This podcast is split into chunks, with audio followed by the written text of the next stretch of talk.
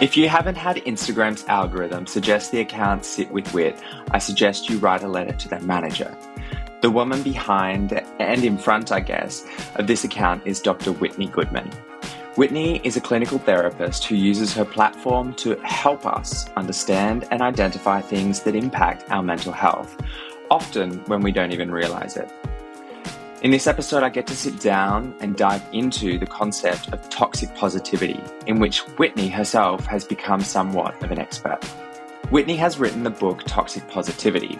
This book was birthed during COVID and is the culmination of her years as a therapist and what she's seen personally through that, but also what she's seen on social media in regard to toxic language, inspirational quotes, which we love, greener grass, and the constant search for good vibes only. Whitney walks us through the understanding, identification, and impact that toxic positivity can not only just have on ourselves and our own mental health and self-esteem, but also that of those around us. Whitney, thank you so much for joining me. It is such a coup to get you on. I literally finished your book last night and was in awe sitting up in bed, and particularly the last chapter, which I've got a question about a bit later, but that last chapter of like reminder about, you know, who we actually are in this world was really sort of home hitting for me, and I think was the perfect way to end the book. But for our listeners, are you able to tell us a bit about what your book is on, which is, you know, you can see it in the background there. It quite explicitly says toxic positivity. And are you able to introduce us to what toxic positivity is and how it works? Yeah, thank you so much for reading the book, and I'm really glad you enjoyed it. Toxic positivity is this cultural force, really, that is an unrelenting pressure to be happy or be pursuing positivity and happiness all the time, no matter what the circumstances are. And this is something that we can use against ourselves or other people. That is, I think that was the core thing that, and when I wrote to you, I was like, oh my gosh, like we are always constantly trying to find that happiness, or we are always thinking that the grass is greener on the other side. And it is a constant struggle, and I think we forget that we have that the human emotions are so range, and happiness or joy is just one or two of them, and we forget about the rest and feeling the rest. When it comes to toxic positivity, both external and internal, and I guess also, you know, in the external we are putting that on others, what are some common sort of phrases or ways of talking or sharing, I guess, toxic positivity with ourselves and each other, but also some less common ones? Yeah, so the ones that you've probably heard are like, just be happy, just smile, it could always be worse, just be grateful, at least it's not X.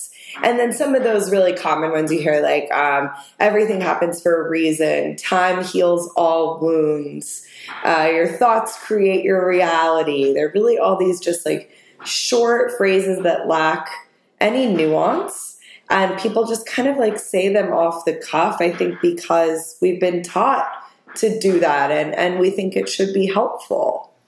Yeah, that's so true. It's kind of like the, hi, how are you? And it's like, good, and it's purely surface, and we've been taught that sort of politeness is what we should be using and as a commodity within society in order to either move up, down, you know, respect other people. But when in fact it does, it, like you said, and like you talk in the book, it does cause that internal riff or chafing, which is really obviously toxic. Yeah. You know, it's coming from a good place, right? Yeah, 100%. We are relatively new, I guess, to this topic of toxic positivity and this.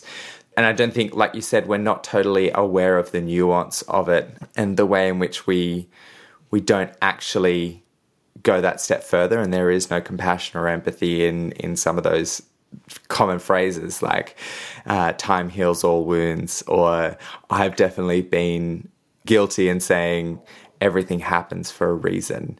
And I wanted to ask, because I think it was maybe 5 years ago when I first sort of saw on Instagram, and that is a huge driver for this book. You run a wonderful Instagram and as a resource, which we're so often now turning to Instagram for something palatable and digestible, that sort of helped you write the book. But why is it this relatively new concept to us as individuals and us as a society when roughly 5 years ago, we were sort of putting, good vibes only, and there was t-shirts and all sorts of things, and that was what everyone was kind of striving for? So I think this is something that's been around for a very long time. It's just kind of like shape-shifted itself depending on what's hot at the moment. So it was part of like religion, wellness culture. We see it in like MLMs, all these different areas. And now I think with the rise of social media, we've seen it kind of take a different shape. What I noticed as a therapist when I got online to market my practice, like in 2018, I was like, wow, this is still out there. I haven't really been confronted with this part of the algorithm. And especially during the pandemic, at the start of it, I saw a big resurgence in this, like, we're all in this together. We just have to be positive to get through this. And you had like, for us in the US, we had all these celebrities like singing in their mansions about keeping a positive attitude. And you're like, whoa, like we are not in the same boat, that it was this whole new focus on positive thinking as a way to manage anything bad going on, even a global pandemic. Yeah, one of the core things that we saw, or big things that we saw during the global pandemic, was use this time to amp your exercise up, or complete those hobbies, or find a hobby, get in touch with painting or learn a guitar. And I think it's only hitting me somewhat now, the actual effect that's had. This podcast launched during the pandemic because we thought, I've got so much time on our hands, and do we use that for binging television shows? Already done that, and I've exhausted all the streaming platforms. So what do I do? I'm not an exercise person totally. I'm not going to, go and get jacked in the garage or pick up a new hobby or anything like that and become somewhat of a Renaissance man. So why not turn to something that's going to be positive and put those sort of helpful, positive vibes out there? And this podcast has definitely been a rocky road, learning and organizing. And now that we're sort of exiting the pandemic somewhat and sort of learning a new normal, it's definitely one of those things where it's like, okay, self-care needs to be a huge part in this. Like, the outputs are great, but self-care is definitely needed. With social media being a core part or a driver for your book, why did you feel a book coinciding with your social media page needed to be sort of something, an output or something that you needed to write? Was it for yourself? Was it for your clients, the world generally? Yeah. I never really planned for this to turn into a book. It was something that once I started talking about it, and especially during the pandemic, which is when I started writing the book, when I saw this resurgence, and other people have tackled this topic in different ways, but I felt like I had a very unique perspective as a clinician on how this was impacting our relationships and how we saw ourselves in the world. And you were just talking about like the need to make something positive out of your downtime, right? And I think a lot of us felt that, myself included, of like, during the pandemic, I wrote a book, I had a baby, I like just was like, oh, well, I'm sitting around, so I'm going to do all this stuff. So I personally get the urge that we sort of had to like look back on this time and be like, well, look what I did with it. Look what I made out of it. And it just seemed like me talking about this on Instagram wasn't enough, and that it needed to become something larger, especially once I started researching the topic and found, like, especially in the US, this obsession with positivity goes so deep. It's not just like this social media fad. You know, it's something that's really ingrained in our culture. And I think by way of social media, that is spreading to the world. Yeah. I mean, you know, like a lot of the content that people in Australia stream or consume is American. And you definitely do not get that. But when you step back from it, you can see how underlying that positivity drive for positivity or drive for happiness and joy is so evident. I mean, even you look at TV shows. There's one that I wish I could remember the name of. I was even watching it last night, the latest episode of it last night. I think it's Something and Sober or Single Sober Girl or Woman. Okay. Brilliant TV series. I need to watch that. Yeah, so good. But it is, you know, somewhat about finding the relaxing into the new life or discovering her new chapter. But then there's also the drive for purpose. And you sort of see that not just be something practical or something like to work towards, but then that slight shift from it being, you know, a nice goal or something that, you know, we do all have a purpose in this world. We're sort of, I don't think we truly discover it until the later end of the day, our days. But that is so ingrained, and it is also completely ingrained in the Australian culture in a single saying of "She'll be right, mate." And, you know, like a car breaks down, she'll be right, mate. There's a divorce, she'll be right, mate. Like anything, internet connection, she'll be right, mate.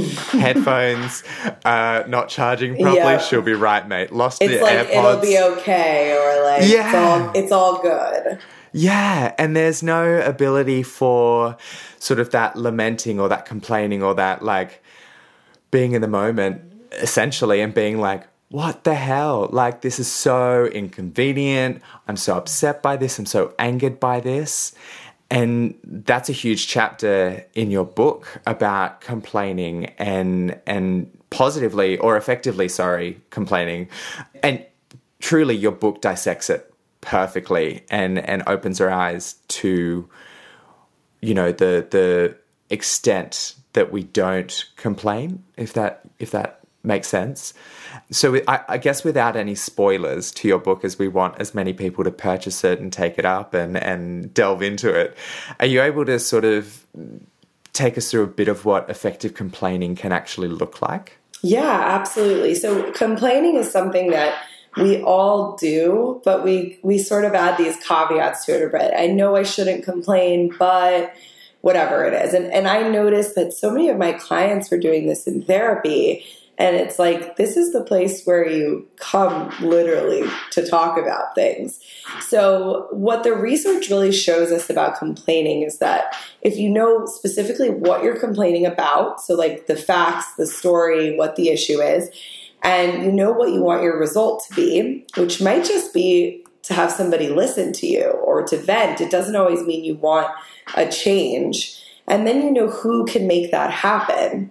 When those three things line up, it's much easier to effectively complain, to get your needs met, and to not get stuck in that constant complaint cycle. I think what people find when they don't really know what they're complaining about, they maybe don't know what they want, or they continue going to the wrong person with their complaint who either can't validate them or can't do anything for them. That's when we find that people get really stuck in this complaint loop, or their complaining feels draining and not effective. Yeah, I mean, it's hitting me again in another wave. I think one of the things that you mentioned, well, actually in therapy, I am guilty of saying, you know, this, that, and the other, but, you know, I know it's going to improve, or, but I know it's only temporary. Like trying to justify that complaint or that lamentation. And I mean, like you were saying before, it is through religion, it is through a part of societies previously that lamenting is a thing we're called to do. Like we sort of stunt ourselves, I guess, in our range of emotions by just seeking happiness or joy or contentment and not actually feeling that range of either off-put, vexation, anger, depression, grief, sadness, even, you know, disassociation from an event. And it's really interesting to actually hear what the research is saying around that. Right. Absolutely. And I think there's a lot of shame that happens for people when they feel like they're complaining and they shouldn't be, or that nobody else complains, when in reality, we all do it. It's a way that we bond with one another. It's how we get our needs met. And if you never complain, you likely are just trying to be agreeable all the time and never really assert yourself or say what's wrong. Yeah, you're never showing your full personality. You know, like you're never actually, even to your closest friends or family, if you're not complaining, you feel like, you feel like you're not sharing as much, or you can't sort of share as much because, like you said, you're looking at pleasing rather than being one of those people who experiences all emotions and shares your emotions and where you're at with said event. Why do we feel shame about sharing complaints or venting with people that we care about, or people that we pay for our problems, like therapists, to walk through? Yeah, I think that's part of the cultural force of toxic positivity, right? Is that we have learned from a young age that being happy and agreeable and not complaining is rewarded. And it's often rewarded socially. You know, happy people are easier to deal with. You don't have to fix anything for them. You don't have to listen. But that's not life. And so I think a lot of people are afraid they're going to get labeled like, you know, a negative Nancy or somebody who is a burden or annoying if they complain, or that if they're too much of a burden to people, they're going to be abandoned. And that's a big fear that I hear, you know, with my clients who are going through illness, or they're disabled, or they're going through a lot of grief or hardship in their life, is like, I can't share with the people in my life because they're going to get tired of me. They're going to reject me. And then I'll have no one. And that's such a terrible way. I would never want anyone in my life to feel that way. Yeah, and I think that, you know, like you were saying, the cultural underlying of it is we don't want to be the person that bitches. We don't want to, and I think we, you know, somewhat haven't actually understood the definition, kind of like boundaries. We don't really know how great boundaries are, and drawing the line between this is a boundary for work, this is a boundary for personal, this is a boundary for self-preservation. But also, this is a boundary, like this is where bitching begins, or this is where complaining begins, this is sort of the remit for it. Arguably, there is a bit of a grey area and a bit of a crossover, but then this is bitching and things like that. And I think it's really interesting, you know, to actually understand that just as positivity is negative, so is the converse of not complaining. Or rather, yeah, the adjunct.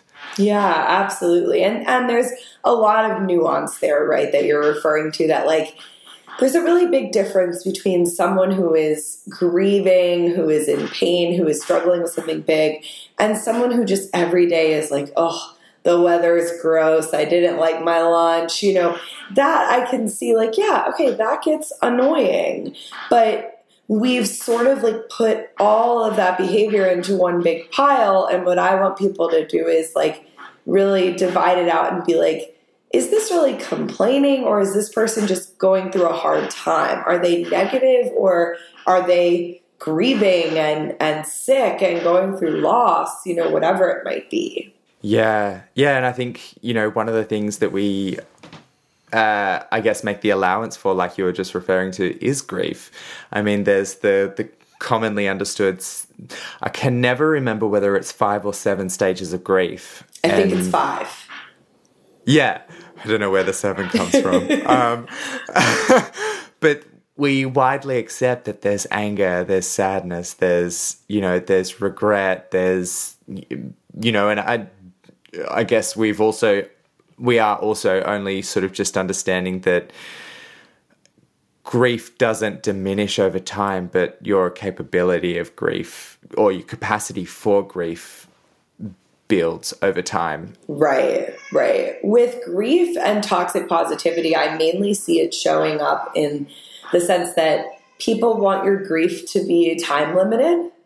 And they sort of get to this place of like, okay, but you should be over it by now, or you should look on the bright side, or they wouldn't want to see you sad. And it's like, sort of after the funeral ends or whatever the loss is, you get this little window. And then after that, people are like, all right, time's up.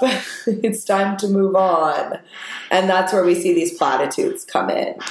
Yeah, I mean, I finished watching, I think, With Most of the World and Just Like That, and the revive of Sex and the City. And no, I mean, it's no spoilers. There's so many articles out there that do say it, that Big dies. But Carrie, I noticed, I think it was at the school event, you know, she said, I'm going to play the dead husband card. And the fact that we sort like, that's even part of the script, or the fact that she feels like that she needs to say explicitly the dead husband card, and sort of as if there's a limited amount of cards, like you said, and yeah, putting a time limit on that. Right. And that people kind of get to decide whether that's a valid excuse or not. Or, you know, if you're, it's like people will say like, oh, I can't believe you're still crying about that, or you're still upset. And I think people feel a pressure to like put a bow on their experience and move on. Yeah. Well, I mean, arguably we see that with things like colds, we see that with things like even conversations or a film. You see, you know, there's the slow build up, and then there's the pivot, or the part where it's like the aha moment, and then it you know, falls back down. And I think we're so used to that narrative that we translate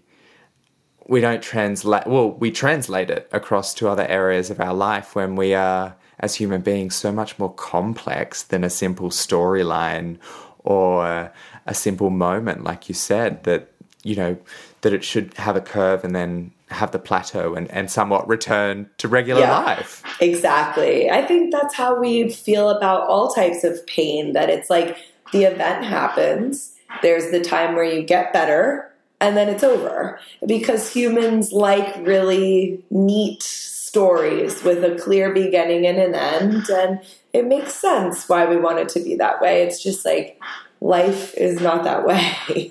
Yeah. And essentially toxic positivity is neat, right? Like, yes. It's very clean and happy.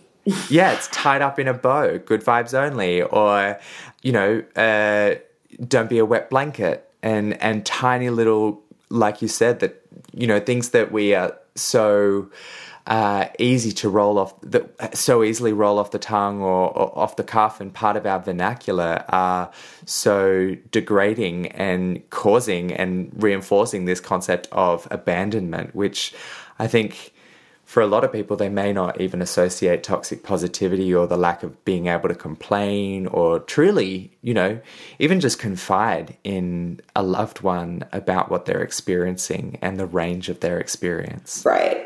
Yeah, I think people think toxic positivity is just like a list of these things that you should and shouldn't say. And that's true. But it's also, like you're saying, this pressure that like, I shouldn't share things. I need to always appear a certain way. I need to get over this quickly.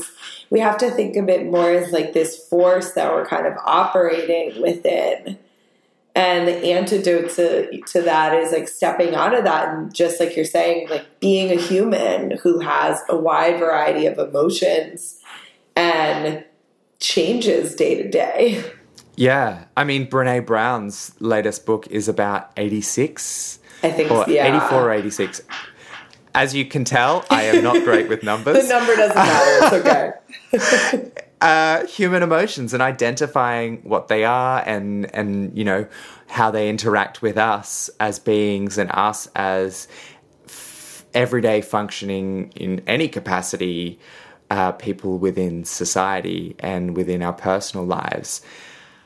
When it comes to toxic positivity, what does the research and also your experience as a therapist, what is the impact on our brains and the way in which you've spoken about, you know, we sort of shell everything up and it is always the but like you said, the nuance goes even deeper within that. What does the research say from, you know, the way in which our brain fires or comprehends, you know, certain things and events? Yeah, so there's a couple different areas of research that I can speak to. And the first is that when we look at using positive affirmations or telling ourselves to believe certain things, what the research shows is that if I tell myself something that doesn't feel true to me, that I don't think is accurate, it actually ends up making people with low self-esteem feel worse, because there is this discrepancy between what I think I should be feeling and what I actually believe to be true. And so that can happen when people say these things to us, when we say them to ourselves. The other thing we see is that toxic positivity ultimately forces us to suppress our emotions. And the research is pretty clear on emotional suppression that the more you suppress an emotion, typically the more it intensifies and the stronger it gets. So if I'm trying to suppress some type of painful feeling, it's probably going to come out in other ways, even if I don't recognize that. So by disrupting my sleep, maybe picking up other habits to do with eating or restriction, drinking, using substances, and we can see all of this come from emotional suppression. The other thing that happens is it inhibits connection. So if I feel like you're not struggling ever, and you're telling me I shouldn't be struggling, what I'm going to do then is conceal everything and pretend, right? Which is what a lot of us do. It's what I was doing in my own personal life. No brainer, right? Yeah. And then we're not going to connect. So we totally miss out on this shared communal feeling that happens within struggle. And I think anybody listening, if you think about the relationships that you have the deepest connection in, I would bet that you've been through something difficult or helped each other through something, or you know that something about that person that has connected you in that way. And so deep relationships aren't usually built just in happy moments. They're built through struggle. And when we avoid talking about that kind of stuff, we totally miss out on that piece. And I think as a therapist, that was the biggest area where I saw positivity becoming really dangerous to us. Mm. Yeah. I mean, I can personally attest to the bond that my family has together from facing hardship and trials and tribulations, and you know, it does make you so much closer and more like you have a sense of belonging. But I think, you know, like you said, there is that, and like we were talking about before, there is still that. It's almost human to have the fear of abandonment, and I think it's interesting that you can have such a close relationship but still have that niggling doubt churning in your mind. Before, when you were talking about the about positive affirmations and those sorts of things, you actually just recently, I think it was yesterday, posted on your Instagram, and I should say the Instagram is Sit With It. Sit With Wit. Exactly. Yes. Oh, Sit With Wit. Yes. And it truly is brilliant. And you posted about positive affirmations yesterday and that difference between, you know, someone who is within the right space for positive affirmations, but then also someone who isn't in the right space, and the incongruency or the complete contrast that can have to someone's well-being. There was an episode, I think it was either a year, maybe 18 months ago, on Jamila Jamil's I Way with Dr. Deepika Chopra. I'm going to apologies for butchering the name, but she focuses on, you know, happiness and the process of happiness and all of that, and also by sort of destigmatizing or deconstructing and breaking down toxic positivity and those ramifications. But she talked about the brain. One thing that I found really interesting was she talked about the brain as a predictive tool or a predictive organ, in the sense that it, you know, you think about, or you start to eat something, and your brain looks at, you know, it looks at the receipts, and it's like, okay, how much insulin do we need to release to digest this? And she spoke about how positive affirmations or those sorts of things can be a great thing when used at the right stage of, you know, your brain looks at the receipts and is like, yep, this lines up, this is true. But when you're not in the right state, or you are in a mentally vulnerable state, it's like, we see a real, there's a chafing here. So this exactly. is a lie. Yeah. And we need to stick with what we know. And the idea of that storing of that fear, or storing of that emotion, or those receipts being read, and your brain kind of just leaves you on read with a positive affirmation. How do you know, and this may be, you know, asking a magician to reveal how they perform a trick, but how do you know when the right time is for a positive affirmation?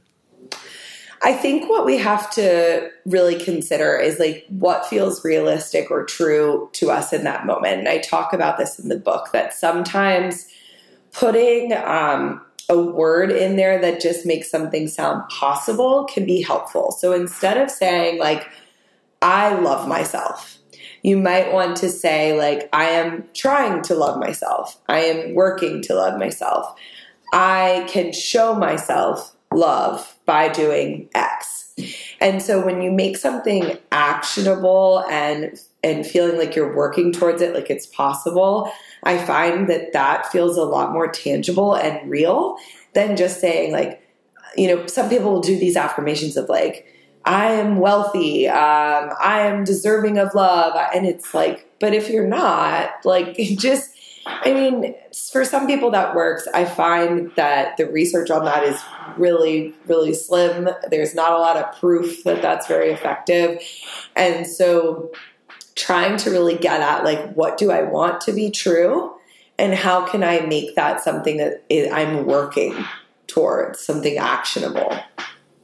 And is there a fine, I guess, you know, part of that is, you know, that rephrasing of it so it isn't toxic, but is there a fine line between sort of, you know, I am willing, or I am wanting to love myself, or that, you know, rephrasing it, is there a fine line, or is it a bit graded in sort of setting that toxic goal? So you get to decide what is toxic positivity for you, and a lot of that, it becomes, positivity can become toxic when it feels very dismissive, or like you're denying something of what you're feeling. So what I don't like for people to do is, let's say you're crying, you feel terrible about yourself, maybe you've just been broken up with or whatever it is, and you're just sitting there saying like, I love myself, I am worthy, I am perfect, over and over, but you're really upset about something. In that moment, I would be like, okay, you're kind of gaslighting yourself. You're telling yourself to feel something that you're not really feeling. And I would instead want to orient attention towards the distress and be like, okay, this is valid that I feel this way. Something has happened. And then later, kind of moving into this space of like, right now, I don't feel lovable, and I can still show myself respect. I can still do this for myself, and trying to hold both things at the same time. Mm. You touched on it just then about gaslighting and gaslighting ourselves. And we had on last season the brilliant Dr. Romani, and she introduced us to gaslighting and sort of all its nuances, all its various forms, and the external and the internal gaslighting. And I want to know, or I want to ask, what is the relationship? And you did briefly touch on that between gaslighting and toxic positivity, and how we do it to others, but also how we do it to ourselves. So toxic positivity can become like gaslighting when it's used routinely over time to deny someone's experience or your own, to tell you that what you're feeling isn't real, or try to convince you of something else when you know what you're feeling to be true and factual. And I see this come up a lot with people who have experienced like racism or other types of prejudice, where we might tell them like, can't we all just love each other? It's not that bad. Be grateful that you don't live during this time in the world. Things were worse then. And you're basically telling someone like, I hear you. I hear your experience, but I don't really believe it. I don't think it's that bad. So can you just shut up? And we do this to ourselves too, of like, you could be like, especially people who are maybe in an abusive relationship or going through something like that, that they say like, well, he pays my bills, or he keeps a roof over my head, or it's not really that bad. And you try to put a positive spin on stuff that you know to be really terrible, and that is really actually happening. And if you do that to yourself or to someone else enough over time, you can really force them to question their reality. Yeah, I mean, I think we saw it a lot, and it eventually was called out in the Black Lives Matter sort of big explosion at the beginning of the pandemic, with the marches and the painting of Black Lives Matter down. I can't remember. I'm sure you would know. Yeah, they did that in Washington, D.C. They did that in a lot of cities, but yeah. Yeah, but that was like the big moment of recognizing it within the American institution. And then, of course, coming back to social media, everyone was posting a black tile. And yes. And, it was kind of in solidarity, but it was like, we see you, we get that this is a big issue, but it's, it's kind of like that video, that satirical video of that girl who sort of did organizations during Pride Month, and she's like, hi gay, which is just, anytime I feel down, I watch that video. I think it's just hilarious, or anytime I need a good laugh. It is kind of that, within the realm of toxic positivity, it's almost that toxic support where it has that, it has that lifespan, like we were talking about with grief. And to know that further gaslights and further marginalize those communities who are being affected by said issue that everyone is posting about or talking about in such a surface level is kind of shocking. I mean, when there was the pushback on everyone posting the black tile, and the fact that then, when you went to your discovery feed, it was all just black, and there was no ability to sort of see the facts or what's actually happening and things like that. It really disables our, not just our understanding of an event, but also the deep sort of roots an event or an emotion can go to, and the experience. And I think that was really interesting. I mean, I definitely fell prey to posting a black tile. Same. And yeah, because I think in the moment you were like, this is what we need to do. This is how we need to barrack for the other people of our world. But then, once that came out, it was like, oh, shit, we've all just been cancel cultured in the most brilliant way. Why did you put at the end of your book... like I was saying before, it did feel really full circle and place that final bit of, it was almost like framing a artwork, placing that chapter on only human, like that this is who we, this is, you know, our capabilities, Brené Brown talks about our tank, the percentage of our tank in any relationship. There should really be a full tank, 100% tank, because someone might be functioning at 80% and the other person and someone needs to be, which allows for someone to be focusing at 20%. And she talks about being quite open with her husband about that, particularly, you know, from a work, personal life balance. This context and recontextualizing our human experience, and we've, you know, sort of talked throughout this episode about it. Why was it important for you? And I guess why did you place that at the very end and arguably not at the beginning, about prefacing that all that you're going to talk about in this book and all that you're going to explore, the research, the cultural norms, our misunderstanding, our personal, our internal and external, the gaslighting. Why was your decision to place it at the end and sort of that whole chapter at the beginning? Yeah, you know, I think that what people are striving to do with toxic positivity is to sort of hack the human experience and figure out a way out of feeling any type of pain, discomfort, and also trying to make everything they want happen, right? It's this way of like asserting control. And to put that in the beginning of the book, I felt like was too much for people, to show them kind of like, this is what you're trying to do. Here's maybe why it's not working. And then sort of present this reality of like, look, we are all humans. We are all going to go through, some of us more than others, hardship, struggle, bad moods, bad days, whatever, throughout our life. And that I think if we can all just admit that that might be out of our control, and to some extent we want it to be, that life is a lot easier and more enjoyable and more fulfilling when we stop trying to control every single thing. And this is coming from someone that really wishes she could control everything.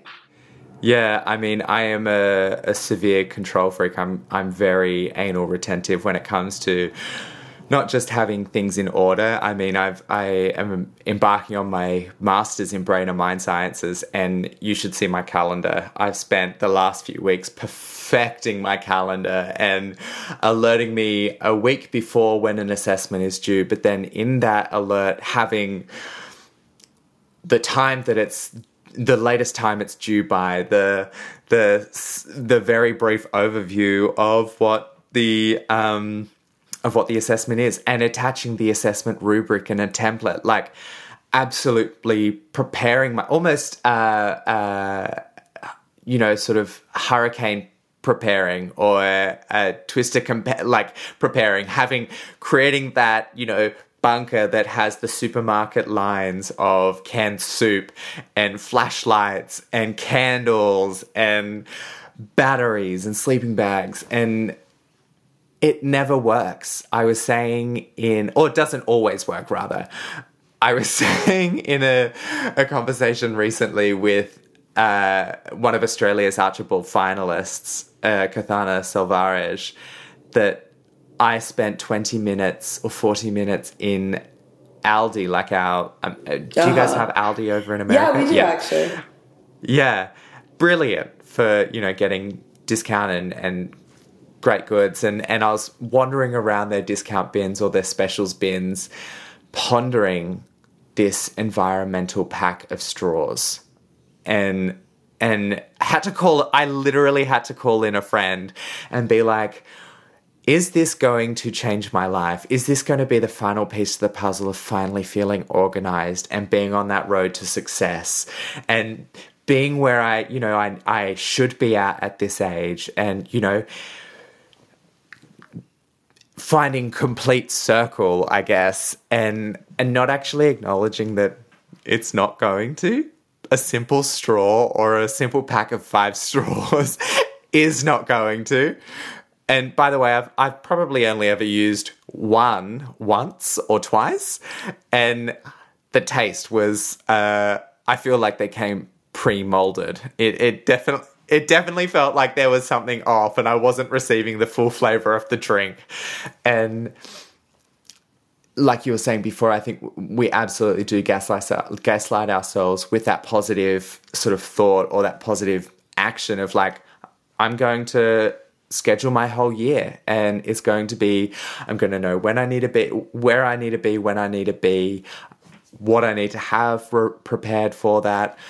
I've personally embraced chaos. I think I've recently leaned into the fact that that is part of my brand, is the chaotic sort of nature of life, and to the point where every now and then I will just click red to all of my emails and text messages and notifications because I just can't deal with, you know, the numbers continually rising and not being able to, you know, defeat those numbers like it's an Angry Bird episode. And that,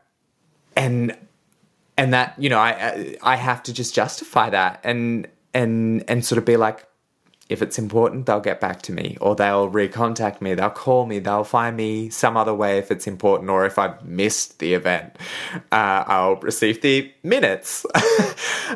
Is there toxic positivity? And I guess there, you know, that comes down to, like you said, our own sort of identification and what it means to us personally. But is there toxic positivity in justification of something? Is that, you know, around that but, or that she'll be okay, or yeah, no, I'm good, I'm fine, when you're, you know, thinking about suicide, or you know, had a really rough, you had the Bridget Jones's sort of moment where it's seeing all by myself with a tub of ice cream, absolutely bawling your eyes out the night before. Yeah, I think it depends on how you're using it and what the significance is for you. You know, it can be comforting for some people in moments to say, like, I'm going to be okay. This is going to get better. But there are also times where we use that positivity, like you said, to cover up or diminish what we're actually feeling and possibly stop us from even accessing help or resources. Or, you know, going to the doctor or calling a therapist, whatever it is, because you're just telling yourself that everything's fine, even when it's not. Moving forward slightly into sort of the practical and how we can sort of better equip ourselves, and support those around us, like providing, you know, environments where complaining is allowed and is welcomed, and, you know, that sort of judgment-free zone, or realizing that you can complain to your therapist or those that are professionally or clinically supporting you. When it comes to, you know, social media is such a big beast in I think, almost everyone's lives. And I, you know, part of me, I can't even understand those celebrities or those people who are like, I don't have, you know, a social media account. That's just not for me. And I guess, you know, we'll never understand the kind of lives that they lead, but I mean, you never know. But when it comes to social media and, you know, algorithms and the curating of one's feed by what you like or what you follow or what you comment on or bookmark, Chris Sweeney spoke about, you know, his sort of body image and his, you know, understanding of himself and realizing, sort of coming to the point in his life now where his Instagram will occasionally have in the discovery feed people of pictures of hot men and really sort of like toned men. And whilst he's like, that is nice, I really enjoy seeing that, this, you know, sporadic thing, he tries to remove them from that feed and sort of say not interested because of the effect that that has on his own sort of thought process and emotional processing of those thoughts or those instances. When it comes to social media and, you know, thinking of Instagram, as that's probably their primarily used platform if you're under 50, is there a way that we can practically support ourselves in redefining that algorithm or understanding, you know, this isn't toxic positivity for me, but I can see that that would be for others, therefore I'm not going to post it or put that caption or comment that.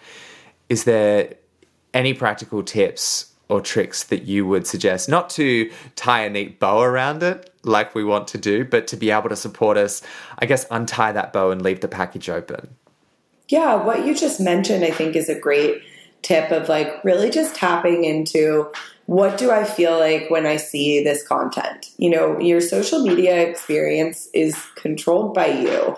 And I think that's something that we forget, that yes, the algorithm is complicated and they show us stuff all the time, but you can mute, you can block, you can unfollow, you can engage with content that is supportive to you. So if you're scrolling through your feed and you notice that repeatedly an account or a certain type of thing starts to make you feel like bad about yourself or beat yourself up, might not be the best thing to follow. Now, of course, we can follow people that we don't totally agree with or who maybe cause us to think different things. I think that can be a positive experience as well. But this changes depending on the season of your life, right? Like I know when I was pregnant, I didn't really want to follow all these like influencers sharing clothes because it just made me feel sad. I couldn't wear any of them. And like, it depends on where you're at in your life, that don't be afraid to be like, I don't want to follow therapists on social media right now, and maybe in a month I will. And so I'll go back to that, but it's okay to curate it in a way that fits you and what you need. Mm. And then sort of, you know, I guess like I said, you know, commenting or, you know, sharing on stories or things like that in support of other people that might be, you know, struggling with something or whatever it might be. Is there a way that we can practically do that? I guess sort of similar bit to sort of curating or actually taking that step back and being like, how would I feel? But then also if I were to share this with someone, how would they feel? I guess what's the translation of that or the, you know, the cross comparison of that to practical everyday sort of circumstances where we may just be like, oh, it's all right, it'll end, or, you know, you'll get through this, or those sorts of things. I think one of the big things, you know, coming sort of around to grief as well is not knowing what to say when someone dies close to someone you love, and that sort of being okay with not being able to say something that fixes a situation. Yeah, I think that is one of the biggest reasons why people use toxic positivity is this inability to sit with difficult feelings or feeling like I need to fix this. I don't know what to say. And I, for anyone looking for that, I definitely go into in the book a lot of different strategies for different situations. But the kind of practical thing you can always remember is like, how can I validate or seek understanding in this moment? And so validation might sound like, that's really hard. I'm sorry that you're going through that. That isn't fair, you know, whatever it is. And then seeking understanding is really just trying to get the person to talk about their experience and what they're going through. So what's the hardest part for you? What are you worried about? You know, what can I do to help you work through this? Do you want to vent? Do you want advice? And not being afraid to ask questions rather than just assuming that we know what the other person wants. Yeah, that's, I mean, on paper, it is so easy to assume and to sort of place in our lives. But I guess, you know, it's really quite hard in that spur of the moment where it's like, oh, they've just come to me with this information. And I mean, maybe by text, it's a lot easier to sort of have a moment and think about what you're going to say. But in conversation, it is really hard to fall into old patterns that we have been sociologically primed to put out, right? I just wanted to say this episode has been, and this conversation has been incredibly eye-opening, and for me it's been a wonderful opportunity to have finished the book and to be sort of asking some of those questions that I sort of noted to be, you know, I wonder about this, or I wonder about the practical implications of this, and I think that anyone who's listening and wants to buy your, well, I urge everyone to buy your book, because I think it was, I can't remember the magazines, but it's been described as not just self-helping, but society-helping and vulnerable and a whole bunch of things, which I completely subscribe to. It was really eye-opening. But if you're not a reader, you've also done the audiobook, which is, I did purchase that as well. And that was, you know, I'm embarking on listening to that a second and, you know, after reading it, listening to it another time, a second time through and consuming it even deeper. But your Instagram is fantastic as well. If you know, books and audiobooks are something difficult, because you do go into a lot of what you do in the, or talk about in the book from, you know, what you put out on Instagram, as well as it being this sort of self-fulfilling sort of circle where it is like it's influenced the book and the book influences it. And it's sort of been this whole sort of cyclical notion. But I just wanted to say a huge thank you for coming on the podcast and helping myself and our listeners sort of understand the role that toxic positivity plays, not just within ourselves, but also within those we interact with on a micro and macro scale. Of course. Thank you so much for having me. I appreciate it. And thank you for reading the book. If you enjoyed this episode, please subscribe and give us a rating. If you want to see more content, head over to my Instagram account @SamuelJHockey. I have recently changed that, and if you want to see a video about why I changed that, aka my personal mental health and spinning plates, you're welcome to ask. I'll see you there.